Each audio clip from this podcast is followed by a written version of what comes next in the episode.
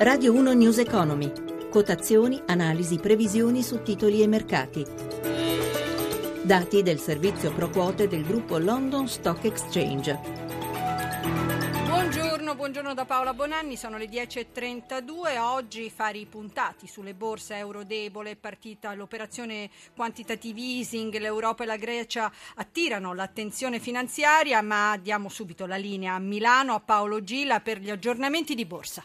Buongiorno da Milano, tutte in calo le principali borse europee che attendono di conoscere i dettagli del piano di salvataggio del debito greco, soprattutto per quanto riguarda il grado di apprezzamento da parte dell'Eurogruppo.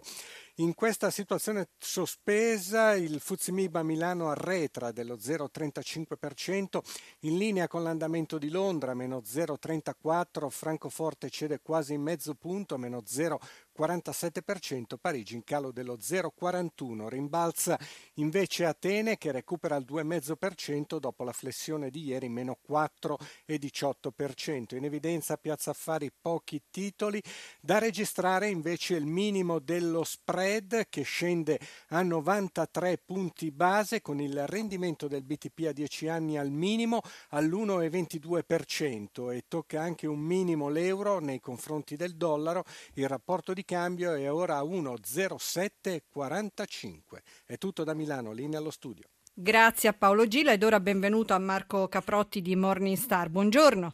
Buongiorno a voi che ci ascoltate. Allora, abbiamo sentito spread ed euro in calo, l'euro è sceso a livello più basso praticamente dal settembre del 2003. Questo cosa comporta? Ma comporta sostanzialmente dal punto di vista delle imprese rappresenta una maggiore competitività sui mercati esteri.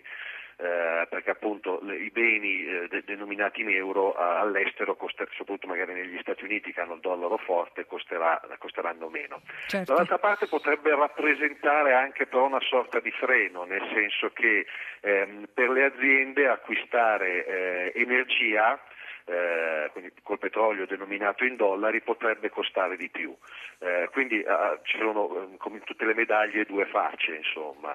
Diciamo che comunque è l'effetto sostanzialmente del quantitative easing della Banca Centrale Europea, quindi tendiamo a vedere soltanto i lati positivi in questo momento. Tra l'altro poi c'è anche un'altra questione, la moneta statunitense si avvantaggia anche per l'attesa di un aumento dei tassi di interesse da parte della Federal Reserve entro la metà dell'anno, quindi avremo ancora molto modo di parlare dell'andamento monetario. Sì, diciamo che il mercato si aspetta una parità fra euro e dollaro, alcuni operatori se l'aspettano entro l'anno prossimo, cioè nel 2016.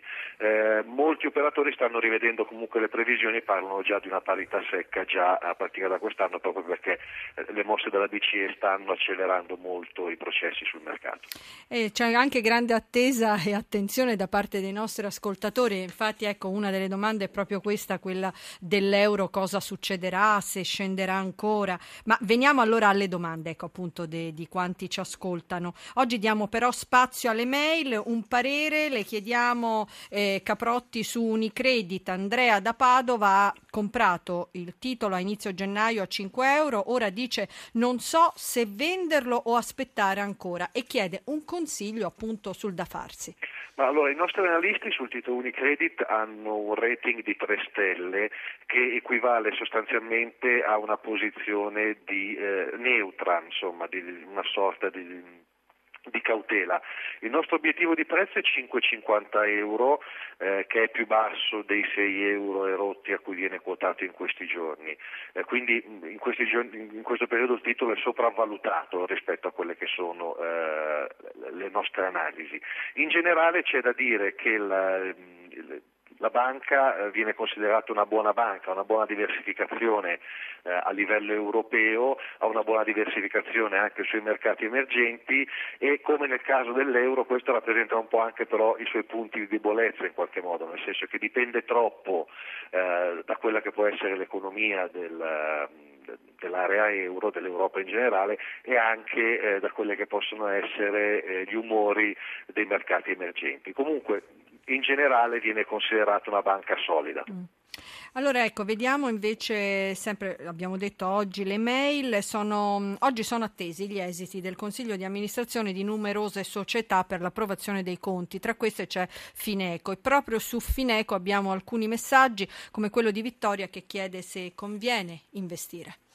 Ma noi consigliamo prudenza sul titolo Fineco per una questione prettamente di valutazioni, nel senso, noi abbiamo un fair value di 5,46 euro a fronte di un prezzo che si aggira sui 5,98-6 euro.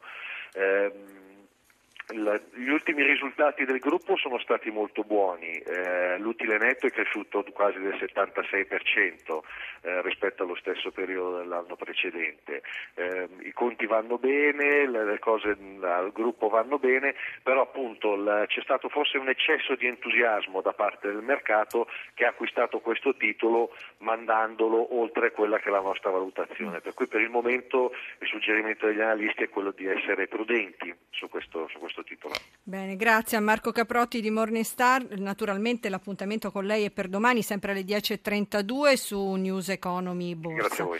A domani. E intanto ecco, vediamo, ci sono delle indicazioni sui mutui, Banca Italia, i tassi di interesse comprensivi delle spese accessorie sui finanziamenti erogati nel mese alle famiglie per l'acquisto di abitazioni sono stati pari al 3,06%, 3,08 nel mese precedente, quelli sulle nuove erogazioni di credito al consumo all'8,71%, 8,10% a dicembre, e questo appunto lo indica Banca Italia nell'analisi delle principali voci dei bilanci bancari. Allora, questo pomeriggio naturalmente ci riascolteremo alle 18.02, torniamo con la rubrica di economia sempre a cura di Roberto Pippan. Potete chiamare il numero verde 800 555 941 dal lunedì al venerdì dalle 8 alle 9, le mail appunto all'indirizzo, ricordate, grr.economico@rai.it.